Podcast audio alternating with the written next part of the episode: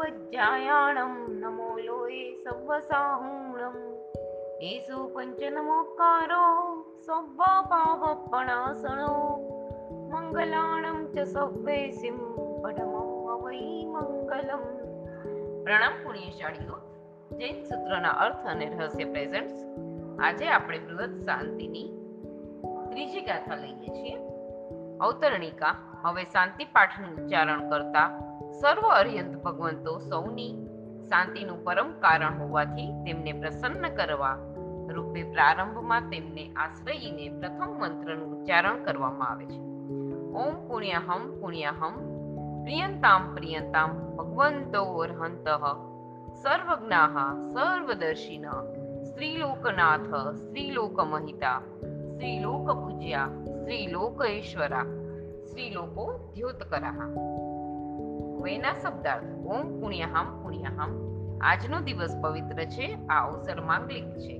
સર્વજ્ઞઃ એટલે કે સર્વજ્ઞો, સર્વદર્શિનઃ સર્વદર્શીઓ, ત્રિલોકનાથા ત્રિલોકના નાથો, ત્રિલોકમહિતા ત્રિલોકથી અર્ચાયેલા પૂજાયેલા, ત્રિલોક પૂજ્યા ત્રિલોકના પૂજ્યો, ત્રિલોકેશ્વરા ત્રિલોકના ઈશ્વરો, ત્રિલોકો ધ્યોતકરાઃ ત્રિલોકમાં ઉદ્યોત કરનારા, અર્હંત ભગવંત અર્યંત ભગવંતો, પ્રિયંતામ પ્રિયંતામ પ્રસન્ન થાવું પ્રસન્ન થાવું। શ્લોકનો અર્થ। ઓમ આજનો દિવસ પવિત્ર છે, આ અવસર માંગલિક છે। સર્વજ્ઞ સર્વદર્શી, ત્રિલોકના નાથ ત્રિલોકથી અર્ચિત, ત્રિલોકને પૂજ્ય ત્રિલોકના ઈશ્વર, ત્રિલોકમાં ઉદ્યોત કરનારા, અર્યંતો પ્રસન્ન થાવો પ્રસન્ન થાવો। વિશેષાર્થ। ઓમ શબ્દ એ પ્રણવ બીજ છે। કોઈ પણ મંત્રના પ્રારંભમાં સ્તુતિ આદિમાં કે કલ્યાણ નિમિત્તે થતા શાંતિ કર્મ તુષ્ટિ કર્મ આદિમાં મંત્ર બીજનો ઉપયોગ થાય છે। અહીં શાંતિ પાઠના પ્રારંભમાં તેનો ઉપયોગ કરવામાં આવ્યો છે। ત્રણ જગતના નાથ એવા પરમાત્માનું સ્નાત્ર કરવા મળે તે દિવસ તે સમય સાધક માટે પવિત્ર ગણાય છે। આવા અવસરો ક્વચિત આવે છે અને તે અને મહામંગલકારી માને છે। આવા અવસરે તે સર્વજ્ઞ સર્વદર્શી, ત્રણેય લોકના નાથ, ત્રણેય જગત માટે પૂજ્ય, ત્રણેય લોકના સ્વામી અને ત્રણેય લોકમાં પોતાના જ્ઞાન દ્વારા પ્રકાશ ફેલાવનારા અર્યંત પરમાત્માને પ્રાર્થના કરે છે કે હે અર્યંત ભગવંતો, મારી એક અંતરની ઈચ્છા છે કે આજે આપ મારા ઉપર પ્રસન્ન થાઓ। આપના ગુણોથી પ્રભાવિત થઈ તે ગુણોને મેળવવા જ આજ મેં આપની ભક્તિ કરી છે। હું જાણું છું કે આપ તો નિર્મળ છો। નિર્મળ એવા આપને સ્નાન આદિ કરાવી મારે મારા આત્માના જ રાગ આદિ મળો દૂર કરવા હતા। આપના વચનનું પાલન કર્યા વિના આ રાગ આદિ મળો નાશ પામે તેવા નથી, પરંતુ તે માટેનું સામર્થ્ય મારામાં નથી। આ શક્તિને ખીલવવા રૂપે જ આપ મારા ઉપર પ્રસન્ન થાઓ। આ ગાથા બોલતા સાધક સર્વ અર્યંત ભગવંતોને સ્મૃતિ પટ પર સ્થાપન કરી વિનમ્ર ભાવે વિનંતી કરતા કહે છે કે હે નાથ, મારા જીવનમાં સાચી શાંતિ તો પ્રાપ્ત થઈ શકે જો આપ મારા ઉપર પ્રસન્ન થાઓ। આપની સાચી પ્રસન્નતા તે જ છે કે આપનું વચન મારા હૈયામાં પરિણામ પામે। માટે પ્રભુ, આપને પ્રાર્થના કરું છું કે આપના વચનો મારા એક એક આત્મપ્રદેશમાં પરિણમે, હું તે અનુસાર જીવન જીવું અને શાંતિ સમાધિને પ્રાપ્ત કરું। હવે ચોથી ગાથા। અવતરણિકા। શાંતિ કર્મમાં સર્વ અર્યંત ભગવંતોને પ્રસન્ન થાઓની પ્રાર્થના કર્યા બાદ સાધક હવે વર્તમાન ચોવીસીના ચોવીસે પ્રભુને પ્રાર્થના કરવારૂપ મંત્રનું ઉચ્ચારણ કરે છે। ઓમ ઋષભ અજિત સંભવ અભિનંદન સુમતિ પદ્મપ્રભ સુપાર્શ ચંદ્રપ્રભ સુવિધિ શીતલ શ્રેયાંશ વાસુપૂજ્ય વિમલ અનંત ધર્મ શાંતિ કુંતુ અરમલી મુનિ સુરત નમી નેમી પાર્શ વર્ધમાનાંતા જીનાહ શાંતા શાંતિકરા ભવંતુ સ્વાહા। શબ્દાર્થ।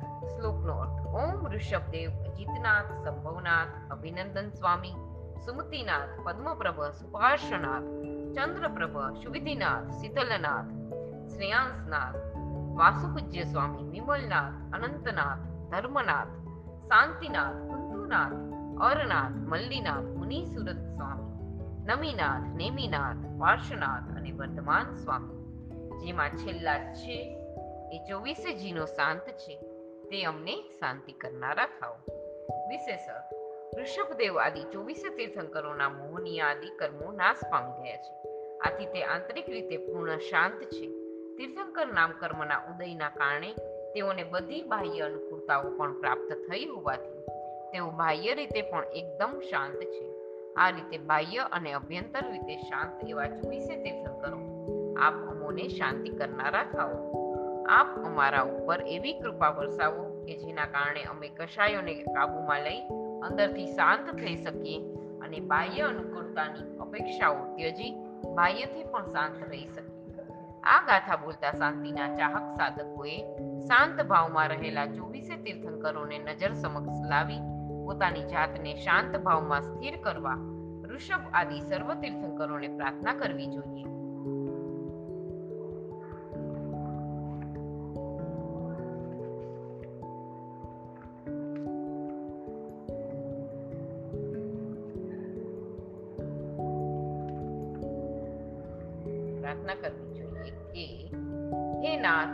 શાંત એવા મારા આત્માને આપ આપના જેવી શાંતિ આપી શાંત ભાવમાં સ્થાપન કરવું. હવે આગળ અવતરણિકા: 24 તીર્થંકરો પાસે શાંતિની પ્રાર્થના કર્યા બાદ હવે શાંત ભાવમાં રહેવા સતત યત્ન કરનારા મુનિઓને પ્રાર્થના કરવા રૂપે બીજા મંત્રનું ઉચ્ચારણ કરાય છે.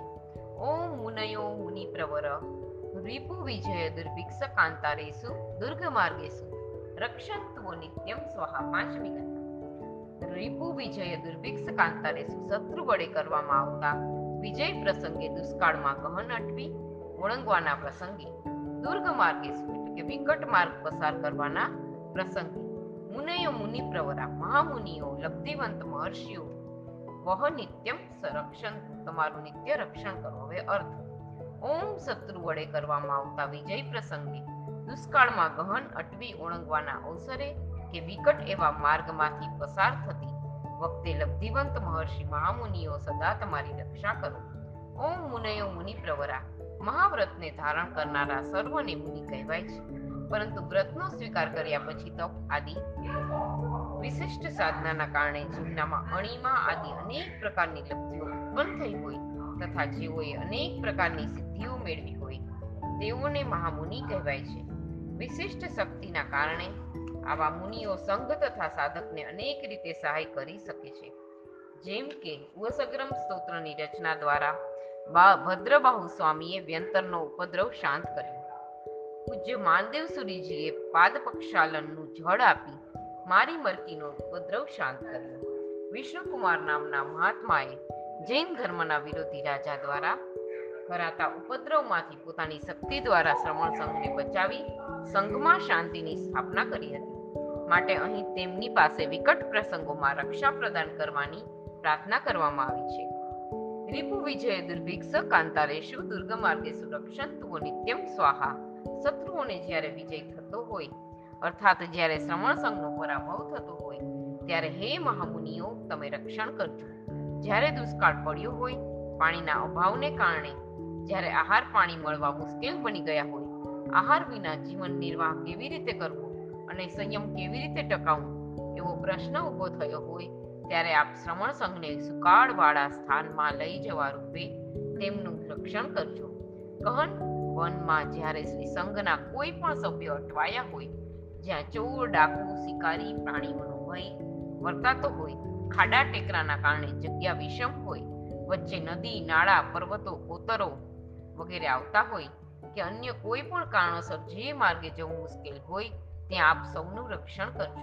આ ગાથા બોલતા સાધક એમ વિચારે છે: હે મહામુનિઓ, મારામાં આપ જેવું સત્વ નથી કે જેના સહારે હું એવી પણ પરિસ્થિતિમાં મોક્ષ માર્ગ ઉપર ટકી શકું. તેથી આપ પૂજ્યોને પ્રાર્થના કરું છું કે વિષમ પરિસ્થિતિઓમાં મારું રક્ષણ કરજો. અવતરણિકા: મુનિઓના રક્ષણની પ્રાર્થના કર્યા બાદ હવે ત્રીજા મંત્રમાં ફરી જીનવરોને યાદ કરાય છે. ગાથા 6: ઓમ શ્રીમ રીમ ધૃતિ મતિ કીર્તિ કાંતિ બુદ્ધિ લક્ષ્મી મેઘા વિદ્યા સાધન પ્રવેશ નિવેશને સુગૃહિત નામાનો જયંતુ. ते जिनेन्द्राः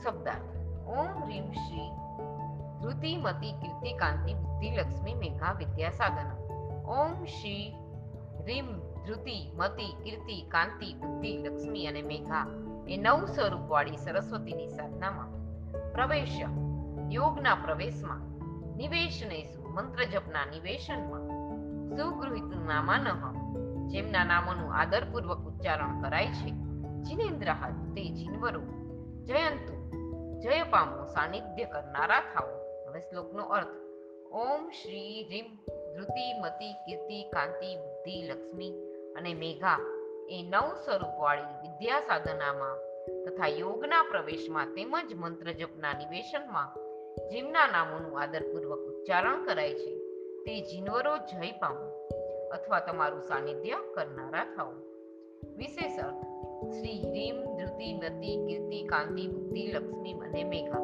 આ નવ સ્વરૂપવાળી સરસ્વતી દેવીની સાધના હોય છે। તેથી અહીં વિદ્યા સાધના દ્વારા તે સરસ્વતી દેવીની સાધના ગ્રહણ કરી શકાય અથવા વિદ્યા સાધનનો અર્થ વર્ધમાન વિદ્યાની સાધના કે 14 વિદ્યાની સાધના પણ થઈ શકે છે। આવી કોઈ પણ પ્રકારની સાધનામાં યોગના કે નગરના પ્રવેશમાં કે મંત્રના લક્ષ્મી એ 6 વર્ષદર પર્વતની દેવીઓ પ્રસિદ્ધ છે। તેથી અહીં રીમ અને શ્રીમ જેવા બીજ મંત્રો કરતા દેવીઓના નામનો ઉલ્લેખ વધુ ઉચિત લાગતા ઉપર ઓમ શ્રી રીમ એવો પાઠ મૂક્યો છે। છતાં આ વિષયમાં વિદ્વાનોનો અભિપ્રાય આવકાર્ય છે। હવે યોગના કે નગરના પ્રવેશમાં કે મંત્ર જપના નિવેશમાં એટલે કોઈ જાપ આદિ કરવા સ્થિર રહેવામાં જેમનું નામ સારી રીતે ખૂબ આદરભાવથી લેવામાં આવે છે તે જીનેશ્વરો જય પામો। જીનેશ્વરો જય પામો એટલે જીનેશ્વરના વચનો હૈયામાં પરિણામ પામો। સરસ્વતી દેવીની સાધના દ્વારા જેમને પ્રસન્ન કરવા પ્રયત્ન કરવામાં આવે છે તે દેવીઓ પણ પ્રસન્ન થઈ ત્યારે જ સિદ્ધ થાય છે જ્યારે તેમની સાધના કરતા પહેલા રાગાદી શત્રુને જીતનારા જીનેશ્વરોનું સ્મરણ કરવામાં આવ્યું હોય। આ દેવીઓ પણ જાણે છે કે અમોને પણ જે બુદ્ધિ બળ વૈભવ આદિ પ્રાપ્ત થયું છે તે આ પ્રભુના પ્રતાપે મળ્યું છે। અમારા નાથ અમારા સ્વામી અમારા પ્રાણ પણ આ પ્રભુ જ છે। આથી જેઓ તેમનું બહુમાન જાળવે છે તેમના નામને પહેલા ગ્રહણ કરે છે તેઓનું જ ઈચ્છિત આ દેવીઓ પૂર્ણ કરે છે। આથી સાધના કરવા પૂર્વ જીનેશ્વરોનું નામ લેવાય છે। અહીં શાંતિ બોલનાર કહે છે કે આવી સાધનાઓમાં જેમનું નામ સારી રીતે લેવાય છે તેવા સર્વ જીનેન્દ્રો જય પામો તમારું સાનિધ્ય કરનારા થાઓ। સ્નાત્રાદિ કાર્ય કર્યા બાદ શાંતિ કર્મ માટે જીવનમાં શાંતિ મેળવવા માટે જે મંત્રો ઉચ્ચાર્યા તેમાં સૌપ્રથમ પુણ્યહમ દ્વારા માંગલિક અવસરની જાહેરાત કરી ત્યારબાદ ત્રિલોકના નાથની પ્રસન્નતા પ્રાપ્ત થાઓ તેવી પ્રાર્થના કરી અને આ ગાથામાં ફરીથી વિશિષ્ટ જીનેશ્વરો જય પામે એમ જણાવ્યું છે। આ રીતે એક જ વાતનો બે વાર ઉલ્લેખ કરવા પાછળનું કારણ એવું જણાય છે કે સાધકના હૃદયમાં જ્યાં સુધી જીન કે જીન વચનોનો જય થતો નથી ત્યાં સુધી તે સુખ કે શાંતિનો અનુભવ કરી શકતો નથી। કોઈના જીવનમાં ક્યાંય પણ શાંતિ સમાધિ કે સુખ દેખાય છે ત્યાં જાણતા કે અજાણતા પણ જીન વચન કાર્ય કરતું જ હોય છે। પ્રભુએ કહેલા ક્ષમા સંતોષ આદિ ધર્મનો ત્યાં સહારો લેવાયો જ હોય છે। આના વિના કોઈ પણ જીવ ક્યારેય સુખ ચેનમાં રહી શકતો નથી। આથી જેને સુખી થવું હોય તેને મોહરાજાને ઓળખી તેને મહાત કરવા યત્ન કરવો જોઈએ અને ધર્મરાજા તુલ્ય જીન અને જીન વચનને હૃદયમાં પરિણામ પમાડવું જોઈએ। આ ગાથા બોલતા સાધકે વિચારે છે શ્રેષ્ઠમાં શ્રેષ્ઠ કાર્યમાં જે પ્રભુનું નામ આદરપૂર્વક લેવાય છે તે પ્રભુ કેવા મહાન હશે। આવા જીનેશ્વરો જગતમાં તો વિજયને વરેલા છે જ, પરંતુ આપણી હૃદય ભૂમિ પર પણ તેમનો વિજય હોજો। મારા મનમાં હર ક્ષણ હર પળ તેમનું સ્મરણ તાજું રહેજો જેથી મોહરાજા મને પરેશાન ન કરે। હવે આગળ જીનેન્દ્રોના જયની ઈચ્છા કર્યા બાદ ચોથા મંત્રમાં હવે 16 વિદ્યા દેવીઓ પાસે રક્ષણની પ્રાર્થના કરાય છે।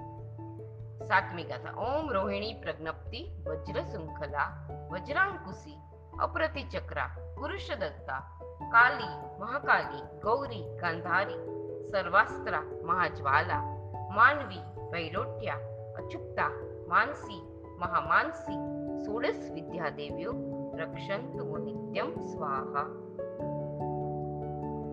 આ શબ્દો બધા સરળ છે, બધા દેવીઓના નામ જ છે, એટલે અહીંયા આપણે શ્લોકનો અર્થ લેવાનો છે।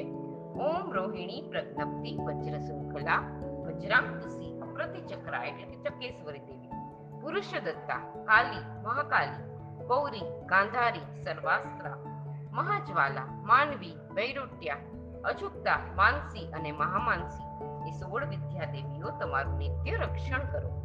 વિશેષ અર્થ, અહીં 16 વિદ્યાદેવીઓ તમારું નિત્ય રક્ષણ કરો એવું સૂચવતો મંત્ર બોલવામાં આવ્યો છે। આ વિદ્યાદેવીઓના સ્વરૂપનું વર્ણન અનેક ગ્રંથોમાં જોવા મળે છે। શ્રી પાદલિપ્ત સુરીજીએ નિર્વાણ કલિકામાં, શ્રી વર્ધમાન સુરીજીએ આચાર દિનકરમાં અને શ્રી બપ્પ ભટ્ટ સુરીએ સ્તુતિ ચતુર્વિશંતિ કામાં તેમનો જે પરિચય આપ્યો છે તેનો સાર નીચે પ્રમાણે છે। રોહિણી એટલે પુણ્ય બીજને ઉત્પન્ન કરે તે રોહિણી, પ્રજ્ઞપ્તિ જેને પ્રકૃષ્ટ જ્ઞાન છે તે પ્રજ્ઞપ્તિ, વજ્ર શૃંખલા જેના હાથમાં દુષ્ટને દમન કરવા માટે વજ્રની શૃંખલા છે તે વજ્ર શૃંખલા, વજ્રાંકુશી જેના હાથમાં વજ્ર અને અંકુશ રહેલા છે તે વજ્રાંકુશી, અપ્રતિ ચક્રા જેના ચક્રની બરાબરી કોઈથી થઈ શકે તેવી નથી તે અપ્રતિ ચક્રા, પુરુષ દત્તા પુરુષને વરદાન આપનારી તે પુરુષ દત્તા, કાલી દુશ્મનો પ્રત્યે જે કાલ જેવી છે તે કાલી, મહાકાલી દુશ્મનો પ્રત્યે જે મહાકાલ જેવી છે તે મહાકાલી, ગૌરી જેને દેખવાથી ચિત્ત આકર્ષાય છે તે ગૌરી અથવા ગૌર વર્ણવાળી તે ગૌરી, ગાંધારી જેનાથી ગંધ ઉત્પન્ન થાય છે તે ગાંધારી અથવા જે ગંધાર દેશમાં ઉત્પન્ન થયેલી છે તે ગાંધારી, સર્વાસ્તા મહાજ્વાલા જેના સર્વ અસ્ત્રોમાંથી મોટી જ્વાળાઓ નીકળે છે તે સર્વાસ્ત્રા મહાજ્વાલા, માનવી મનુષ્યની માતા તુલ્ય તે માનવી, વૈરૂટ્યા અન્યોન્ય વૈરની શાંતિ માટે જેનું આગમન થાય છે તે વૈરૂટ્યા, અછૂકતા જેને પાપનો સ્પર્શ નથી તે અછૂકતા, માનસી જે ધ્યાન ધરનારના મનને સાનિધ્ય કરે તે માનસી, મહામાનસી જે ધ્યાનારૂઢ મનુષ્યોના મનને વિશેષ સાનિધ્ય કરે તે મહામાનસી। આ 16 વિદ્યાદેવીઓ પ્રભુ શાસનની અનુરાગી છે। પ્રભુના શાસન પ્રત્યે જેઓ ભક્તિભાવવાળા છે તેમના રક્ષણનું કાર્ય તેઓ કરતી જ હોય છે। તો પણ આ મંત્રોચ્ચાર દ્વારા શાંતિ કર્મ કરનાર સાધક તેમને જાગૃત કરવાનું કાર્ય કરે છે। ગાથા બોલતા સાધક શ્રી સંઘ પ્રત્યેની સદભાવના વ્યક્ત કરતા કહે છે, પ્રભુ તો વિતરાગ છે, તેથી તેઓ શ્રી સંઘના રક્ષણનો પ્રયત્ન કરે તે શક્ય નથી, તો પણ તેમનું નામ સ્મરણ કરવાથી બંધાયેલું પુણ્ય અને તેનાથી આકર્ષાયેલી આ વિદ્યાદેવીઓ તમારું રક્ષણ કરો। આપત્તિમાં આવેલા સંઘના સભ્યને ઉગારી લો અને તેમને શાંતિ અને સમાધિ મળે તેવું કરો। હવે આગળ વિદ્યાદેવીને રક્ષણની પ્રાર્થના કર્યા પછી હવે 5મા મંત્રમાં આચાર્ય ઉપાધ્યાય યુક્ત એવા શ્રી ચતુર્વિધ સંઘની શાંતિ અને પુષ્ટિ ઈચ્છાય છે। ઓમ આચાર્ય ઉપાધ્યાય પ્રભુર્તિ ચાતુર્વર્ણસ્ય શ્રી સવર્ણ સંઘસ્ય શાંતિર્ભવતુ તુષ્ટિર્ભવતુ પુષ્ટિર્ભવતુ। ઓમ આચાર્ય ઉપાધ્યાય વગેરે 4 પ્રકારના શ્રી સવર્ણ સંઘને શાંતિ થાઓ, તુષ્ટિ થાઓ અને પુષ્ટિ થાઓ। વિશેષ અર્થ, શ્રી શ્રમણ સંઘમાં આચાર્ય રાજાને સ્થાને છે, ઉપાધ્યાય મંત્રીના સ્થાને છે, સાધુ સાધ્વી શ્રાવક અને શ્રાવિકા ચતુર્વિધ સંઘ પ્રજાના સ્થાને છે। આચાર્યાદિથી યુક્ત ચતુર્વિધ શ્રી સંઘને શાંતિ થાવો એવી આ મંત્રમાં પ્રાર્થના છે। શાંતિ 2 પ્રકારની છે, બહારથી રોગાદી ઉપદ્રવોના અભાવથી જે શાંતિ થાય છે તે બાહ્ય શાંતિ છે, અને કસાયોના સંબંધથી જે શાંતિનો અનુભવ થાય છે તે અંતરંગ શાંતિ છે। શાંતિ પાઠનો ઉચ્ચાર કરનાર વ્યક્તિ શ્રી સંઘ માટે બંને પ્રકારની શાંતિને ઈચ્છે છે। મોક્ષની સાધના કરતા સંઘમાં કોઈને બાહ્યથી પણ એવી અશાંતિ ન થાય જેનાથી મોક્ષની સાધનામાં અવરોધ ઊભો થાય, અને અંતરંગ પણ એવી અશાંતિ ન રહે કે જેના કારણે મોક્ષ માર્ગમાં ચાલતા વિઘ્ન આવે એવું અહીં ઈચ્છાય છે। આચાર્યાદિથી યુક્ત શ્રી સંઘને તુષ્ટિ થાઓ, તુષ્ટિનો અર્થ છે સંતોષ। પ્રભુ આજ્ઞાને શિરોધાર્ય કરતા સંઘ સંતોષી હોય છે, તો પણ જ્યાં સુધી તે શરીર સાથે સંકળાયેલો છે સ્નેહી સ્વજનો સાથે સંબંધિત છે ત્યાં સુધી તેને આહાર, પાણી, વસ્ત્ર, પાત્ર, રહેવા માટે વસ્તી આદિની જરૂર પડે જ છે. જીવન જરૂરિયાતની આ ચીજો મળી જાય તો તે સાધનામાં સુખેથી આગળ વધી શકે છે. આ ચીજોના અભાવમાં મન અતૃપ્ત રહે છે. શરીર આદિનો સાથ સહકાર મળતો નથી, જેના કારણે મન સાધનામાં સ્થિર થઈ શકતું નથી. શ્રી સંઘ સાધના માર્ગમાં સ્થિર થઈ શકે તે માટે અહીં શ્રી સંઘને તુષ્ટિ થાય એમ ઈચ્છાય છે, અર્થાત શ્રી સંઘને સંતોષ થાય તેવા પ્રકારનું વાતાવરણ તેને મળી રહે તેવું ઈચ્છાય છે. શાંતિ અને તુષ્ટિ ઉપરાંત શ્રી સંઘ માટે પુષ્ટિ પણ ઈચ્છાય છે. પુષ્ટિનો સામાન્ય અર્થ છે શરીરનું પોષણ, વૃદ્ધિ કે લાભ. શરીરની પુષ્ટિ એ પુરુષાર્થ કરવાનું સાધન પણ છે અને સામર્થ્ય પણ છે. પરમ પૂજ્ય હરિભદ્ર સુરીશ્વરજી મહારાજાએ પુષ્ટિનો અર્થ પુણ્યનો પરિચય કર્યો છે. શ્રી સંઘને જ્ઞાનાદિ ગુણોની વૃદ્ધિ થાવ, જરૂરી ધન ધાન્ય શિષ્ય પરિવારનો લાભ થાવ કે જેના કારણે શ્રી સંઘ સુખે સુખે મોક્ષ માર્ગમાં પ્રગતિ કરી શકે, અથવા શ્રી સંઘ દાન આદિ ધર્મના એવા કાર્યો કરે કે જેના દ્વારા પુણ્યાનુબંધી પુણ્ય બંધાય. આ પુણ્ય દ્વારા તે ભવાંતરમાં પણ મોક્ષ માર્ગમાં પ્રગતિ સાધવા અનુકૂળ સંજોગો અને સામગ્રી સાથે અનાસક્ત એવું મન પણ મેળવી શકે. પરિણામે સંઘના પ્રત્યેક સદગતિની પરંપરા સર્જી શીઘ્ર શિવગતિને પ્રાપ્ત કરી શકે તેવું થાવું તેમ આ મંત્રોચ્ચાર કરનાર સાધક ઈચ્છે છે.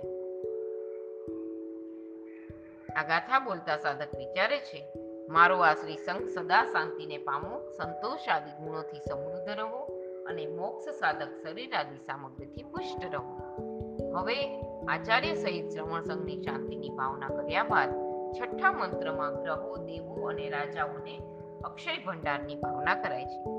ઓમ ગ્રહાશ્ચંદ્ર સૂર્યંગારક બુધ બૃહસ્પતિ શુક્ર શનૈશ્વર રાહુ કેતુ સહિતા સલોકપાલા સૌમ્યમ વરુણ કુબેર વાસવાદિત્ય સ્કંદ વિનાયકો પેતા એ ચાન્યપી ગ્રામ નગર ક્ષેત્ર દેવતા ધ્યસ્તે સર્વે પ્રિયંતામ પ્રિયંતામ અક્ષરકોશ કોષ્ઠાગારા નરપતયશ્ચ ભવંતુ સ્વાહા.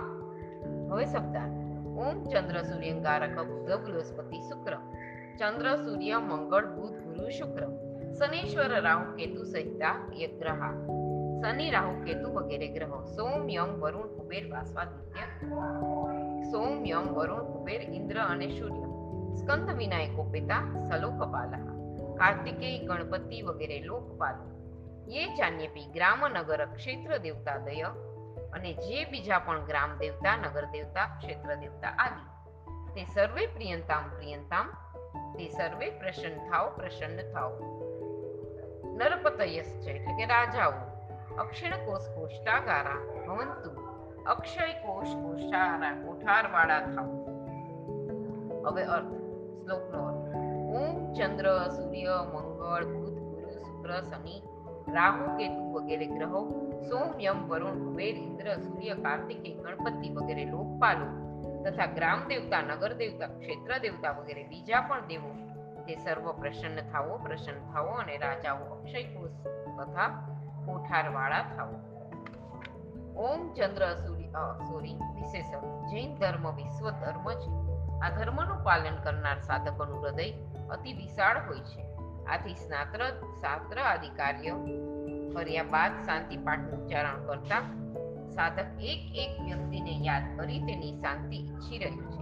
શ્રવણ સંઘની શાંતિ, તુષ્ટિ અને પુષ્ટિની ઈચ્છા કરીને હવે પરમાત્માનો ભક્ત ગ્રહચાર તરફ નજર કરે છે. જૈન શાસ્ત્રોની દ્રષ્ટિએ 88 ગ્રહો છે. વર્તમાન જ્યોતિષની દ્રષ્ટિએ સૂર્ય, ચંદ્ર, મંગળ, બુધ, ગુરુ, શુક્ર, શનિ, રાહુ, કેતુ મુખ્ય હોવાથી ગાથામાં માત્ર તેનો ઉલ્લેખ કર્યો છે એવું લાગે છે. આ સર્વ ગ્રહો જ્યોતિષી દેવો છે જે આકાશમાં પોતાની ગતિ અનુસાર ફરે છે. શાસ્ત્રોમાં ગ્રહોની વક્રા, અતિવક્રા, કુટિલા, મંદા, મંદતરા, સમા, સિદ્ધ્રા અને અતિસિદ્ધ્રા એમ 8 પ્રકારની ગતિ દર્શાવે છે. આ ગ્રહોના 4 અનુસાર મનુષ્ય આદિના ભાગ્યનું અનુમાન થાય છે. જન્મ સમયે જો શુભ ગ્રહો ઉચ્ચ સ્થાનોમાં હોય તો ભાગ્ય સારું હોય છે. આવા ભાગ્યશાળી પુરુષને અમુક પ્રકારનું સુખ મળશે તેવું તેના ગ્રહો ઉપરથી અનુમાન થઈ શકે છે. જો ગ્રહો અશુભ સ્થાનોમાં હોય તો કષ્ટ, દુઃખ આદિ અનુમાન થઈ શકે છે. આ રીતે ગ્રહોની અસર દેવ, માનવ, દાનવ સર્વે ઉપર છે તેમ કહી શકાય છે. કોઈ આની અસરથી મુક્ત નથી. આ ગ્રહોની માઠી અસર વધુ ન થાય તે માટે દુષ્ટ ગ્રહોની શાંતિ ઈચ્છાય છે. લોકનું પાલન કરનાર દેવોને લોકપાલ કહેવાય છે. ઇન્દ્રના વિમાનની ચાર દિશાના ચાર રક્ષક દેવો સોમ, યમ, વરુણ અને વૈશ્રમણ એટલે કુબેર ને લોકપાલ દેવો કહેવાય છે. આ ચાર દેવોની પ્રતિષ્ઠા સમયે પ્રથમ પ્રકારમાં દ્વારપાળ તરીકે સ્થાપવામાં આવી છે. વૈદિક મતાનુસાર વાસવ ઇન્દ્ર આદિત્ય એટલે કે સૂર્ય, વાસવ એટલે ઇન્દ્ર, આદિત્ય એટલે સૂર્ય, સ્કંદ એટલે કાર્તિકેય અને વિનાયક એટલે ગણપતિ. આ ચાર દેવો પણ લોકનું રક્ષણ કરે છે, તેથી તેને પણ અહીં યાદ કર્યા છે. આ સિવાય બીજા પણ ગામ, નગર, ક્ષેત્ર આદિના અધિષ્ઠાયક, તે સ્થાનોનું રક્ષણ કરનારા જે દેવતાઓ છે તે સર્વને પ્રસન્ન કરવા આ મંત્ર બોલાય છે. આ ઉપરાંત વિશાળ હૃદયથી આ મંત્રમાં એવી પણ ઈચ્છા વ્યક્ત કરાઈ છે કે રાજાઓના ધન ભરવાના કોષ એટલે કે ભંડારો અને ધાન્ય ભરવાના કોઠારો અક્ષય બનો, અર્થાત તે ભરપૂર રહો. રાજાના ધન ધાન્યના ભંડારો ભરેલા હોય તો પ્રજા સુખેથી પોતાનું જીવન ગુજારી શકે છે, સુંદર આરાધના કરી શકે. માટે આ પણ ઈચ્છાય છે. આ ગાથા બોલતા એમ વિચારીએ છીએ, પ્રભુ તો વિશાળ હૃદયવાળા છે જ, પરંતુ શાંતિ પાઠનું ઉચ્ચારણ કરતા પ્રભુ ભક્તનું હૃદય પણ કેટલું વિશાળ છે. તેઓથી દ્રષ્ટિ માત્ર ચતુર્વિધ સંગ તરફ જ નથી, પરંતુ આકાશમાં રહેલા ગ્રહચાર અને સોમ, યમ આદિ દેવો પણ ખુશ રહે તેમ ઈચ્છે છે. એટલું જ નહીં, પણ પ્રજા જેના પ્રતાપે સુખી છે તે રાજાના ભંડાર પણ ભરપૂર રહે તેમ ઈચ્છે છે. હવે આગળ લોકપાલ આદિની પ્રસન્નતા ઈચ્છ્યા બાદ હવે સાતમા મંત્રમાં પુત્ર આદિ પ્રમોદને ઈચ્છાય છે. ઓમ પુત્ર, મિત્ર, ભાતૃ, કલત્ર, સુહત, સ્વજન, સંબંધી, બંધુ વર્ગ સહિતા નિત્યમ ચામોદ પ્રમોદ ચામોદ પ્રમોદ કરીણ ભવતુ સ્વાહા. ઓમ પિત્ર, મિત્ર, ભાઈ, પત્ની, હિતૈષી, સ્વજનો, સંબંધી, સગાવાલા નિત્ય આનંદ પ્રમોદ કરનારા થાઓ. વિશેષણ: વિશ્વ શાંતિની ભાવનામાં આગળ વધતા શ્રાવક હવે પોતાના નજીકના સભ્યોના આનંદ પ્રમોદને ઈચ્છે છે. તેમાં તે જણાવે છે, મારા પુત્રો કે પુત્રીઓ, મારા પ્રત્યે સદભાવ ધરાવનારા, મારી સર્વ વાતોને જાણનારા, મારા મિત્રો, મારા ભાઈ બહેન, મારી પત્ની, મારી હિત ચિંતા કરનારા, મારા સુહત એટલે સારા હૃદયવાળા, મારી જેવી જ જ્ઞાતિના મારા સ્વજનો, મારા સંબંધીઓ, મારી સાથે કોઈના કોઈ સંબંધી જોડાયેલા, વેવાય વેવાણો, વ્યવસાયના કારણે મારી સાથે જોડાયેલા લોકો, પાડોશીઓ, શાળાના સહઅધ્યાયીઓ, મારો બંધુ વર્ગ એટલે કે મારા સગાવાલા, આ બધા સદા આનંદ પ્રમોદ કરનારા થાઓ.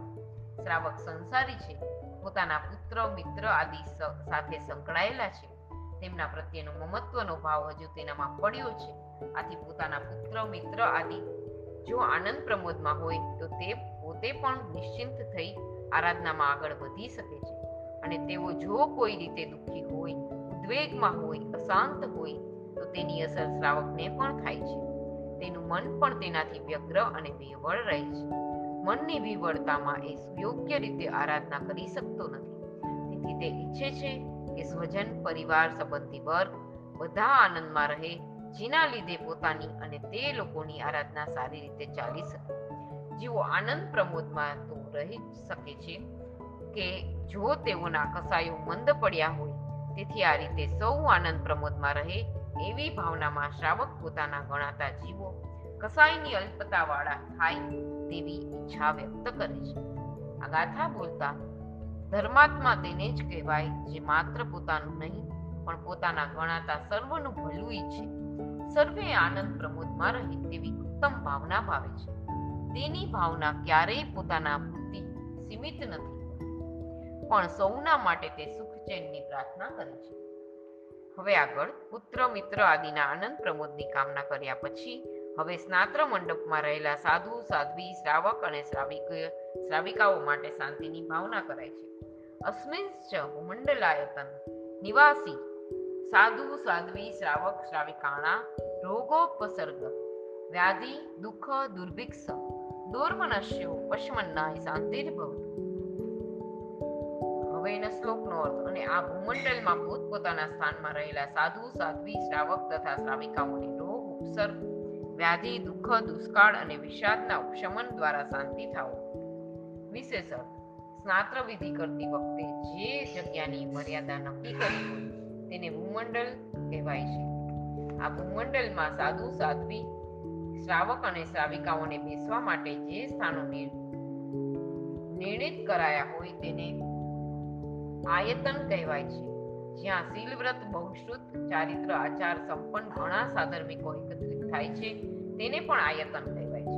કલ્યાણની ભાવનામાં આગળ વધતા શાંતિની ઉદ્ઘોષણા કરતા શ્રાવક કહે છે કે ભૂમંડલના આયતનમાં રહેનારા સાધુ સાધ્વી શ્રાવક અને શ્રાવિકાઓને રોગ વ્યાધિ દુઃખ દુષ્કાળ કે કોઈ પણ પ્રકારની ગ્લાનિ દૂર થવા દ્વારા શાંતિની પ્રાપ્તિ થાઓ, જેનાથી અલ્પકાળ માટે પણ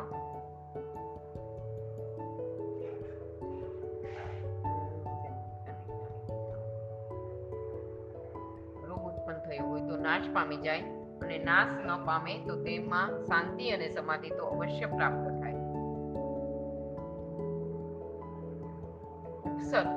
દેવતા તિર્યંજ કે મનુષ્ય વડે જે વિશેષ ત્રાસ આપવામાં આવે તેને અથવા કોઈ ઉપદ્રવ કરવામાં આવે તેને ઉપસર્ગ કહેવાય છે. જેમ કે મેઘમાળી દેવે આવી પ્રભુ ઉપર પાણીની વર્ષા કરી તે દેવકૃત ઉપસર્ગ કહેવાય. વાઘણે સુકોસલ મુનિના શરીરને ફાડી નાખ્યું તે તિર્યંજકૃત ઉપસર્ગ કહેવાય. અને પાલક મંત્રીએ ખંદક સુરી અને તેમના શિષ્યોને જે પાણીમાં પીલ્યા તે મનુષ્યકૃત ઉપસર્ગ કહેવાય. વ્યાધિ જેનાથી વિવિધ પ્રકારે પીડાઓ થાય તે વ્યાધિ. આમ તો વ્યાધિ એ રોગનો જ પર્યાય છે, પરંતુ વિવક્ષા ભેદથી અહીં લાંબા કાળ સુધી ચાલનારા કોઢ આદિ રોગોને વ્યાધિઓ સમજવાનું છે. દુઃખ એટલે મન વચન કાયાની પીડા, કષ્ટ, વ્યથા, કઠિનતા, આફત કે મુશ્કેલીઓ વગેરે દુઃખના સામાન્યથી 3 પ્રકારો પાડી શકાય.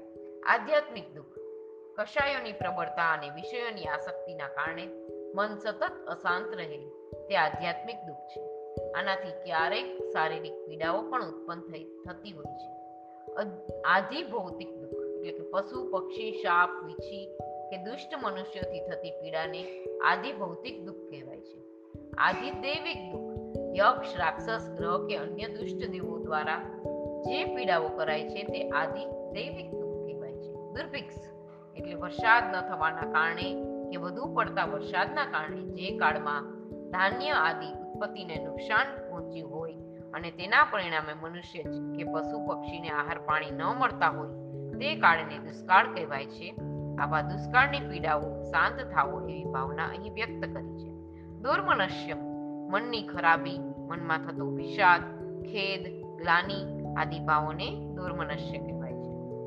આ ગાથા બોલતા સાધક એમ વિચારે છે, હે પ્રભુ, આ જગતમાં રહેલા સૌ કોઈ જીવો શાંતિ પ્રાપ્ત કરે, એમાં પણ મારા નજીકના ગણાય છે તેવા જીવો તો સવિશેષની કોઈ પણ પ્રકારના દુઃખ પ્રાપ્ત ન કરે અને સંપૂર્ણપણે દ્રવ્ય અને ભાવથી શાંતિને પ્રાપ્ત કરે એવી મારી ભાવના છે. હવે આગળ શુભ ભાવનાઓ સ્તોત્રમાં આગળ વધતો શ્રાવક હવે અંતિમ મંત્રમાં સામાન્યથી સર્વજીવોની તુષ્ટિ પુષ્ટિ થાય એવી ભાવના વ્યક્ત કરે છે. ઓમ તુષ્ટિ પુષ્ટિ વૃદ્ધિ વૃદ્ધિ માંગલ્ય સ્વાહા સદા પ્રાદુર્ભૂતાની પાપાની શામ્યંતુ દુરિતાની સત્રમાં પરામુખા ભવંતુ સ્વાહા. હવેનો અર્થ, ઓમ તમે સદા તૃષ્ટિ થાઓ, પુષ્ટિ થાઓ, વૃદ્ધિ મળો, વૃદ્ધિ થાઓ, મંગળને કરનારા સવો સદા થાઓ અથવા માંગલ્યની પ્રાપ્તિ થાઓ અને તમારો નિરંતર અભ્યુદય થાઓ. તમારા ઉત્પન્ન થયેલા પાપ કર્મનો નાશ પામો અને દુરિતો તેમજ શત્રુઓ વિમુખ થાઓ. ઓમ તુષ્ટિ પુષ્ટિ વૃદ્ધિ વૃદ્ધિ માંગલ્ય સ્વાહા સદા. સ્નાત્રાદિ કરનારને ઉદ્દેશીને શ્રાવક કહે છે કે પરમાત્માની સુંદર ભક્તિના પ્રભાવે આપની દૃષ્ટિ થાઓ એટલે આપને સંતોષ થાય તેવું વાતાવરણ પ્રાપ્ત થાઓ, આપનું પોષણ થાય, અર્થાત આપ સર્વને પુણ્યાનુબંધી પુણ્યનો સંયમ થાઓ. આપની સંપત્તિ ધન વૈભવ આદિ દરેક પ્રકારની સુખની સામગ્રીઓ વૃદ્ધિમંત બનો. આપના પુત્ર પરિવાર શિષ્ય શિષ્યાઓ વધતા રહો. માંગલિક ઉત્સવો અથવા શુભ ભાવના રૂપ માંગલ્ય અને ઉન્નતિ તથા અભ્યુદય રૂપ સૌ થતા વધતા રહો.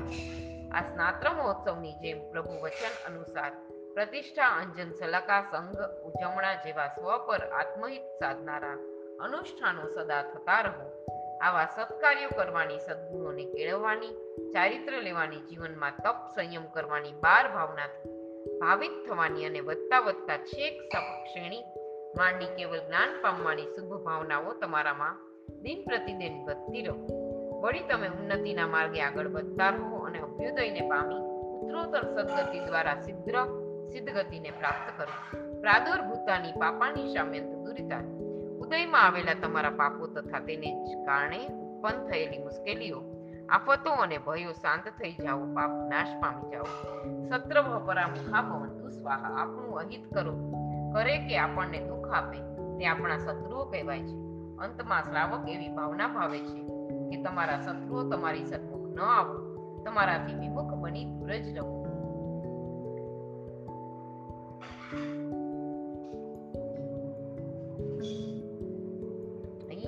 આપણી 12 ગાથા પૂરી થાય છે. 13મી ગાથા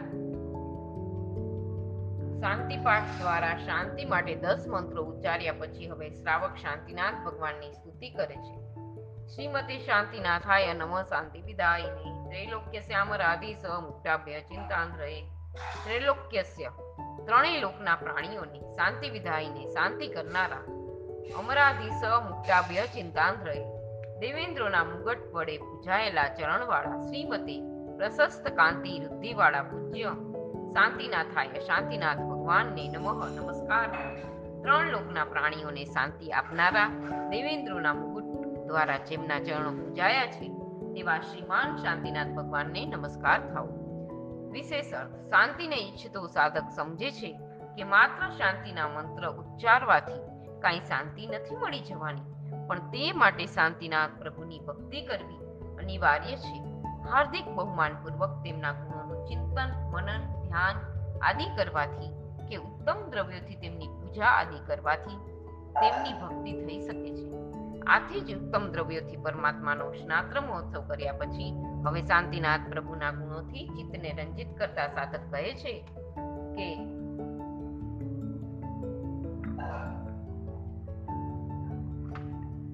શાંતિ વિધાયને ઉપસર્ગોને શાંત કરવા દ્વારા ત્રણેય લોકના પ્રાણીઓની બાહ્યથી શાંતિ આપનારા અને ચિત્તના સંકલેશો, કશાયો તથા કર્મોનો નાશ કરીને અંતરંગ શાંતિ આપનારા શાંતિનાથ ભગવાનને નમસ્કાર થાઓ. અમરાધીશ મુક્તાભ્ય ચિંતાંધ્રય. દેવેન્દ્ર પણ જેઓને લડી લડી નમસ્કાર કરે છે. શ્રીમતી તથા તેઓ જેઓ સમવસરણ, અષ્ટમહા પ્રતિહાર્ય આદિ પ્રશસ્ત લક્ષ્મીથી અથવા શોભા કે કાંતિથી યુક્ત છે એવા શાંતિનાથ ભગવાનને મારા નમસ્કાર થાઓ. આ ગાથા બોલતા સાધક વિચારે છે સર્વત્ર શાંતિને કરનાર દેવ દેવેન્દ્રોથી પૂજાયેલ શાંતિનાથ પ્રભુને સ્તુતિપટ પર સ્થાપન કરી બે હાથ જોડી મસ્તક નમાવી અંતઃકરણ પૂર્વક પ્રણામ કરે અને પ્રણામ કરતા તે પ્રભુ સૌના માટે શાંતિના પ્રદાતા થાઓ તેવી શુભ ભાવના ભાવો. પ્રણામ. અહીંયા આપણી 13 ગાથા પૂરી થઈ છે. જીનાગના વિરુદ્ધ કંઈ પણ બોલાયું હોય તો મિચ્છામી દુક્કડમ. પ્રણામ અસ્તુ.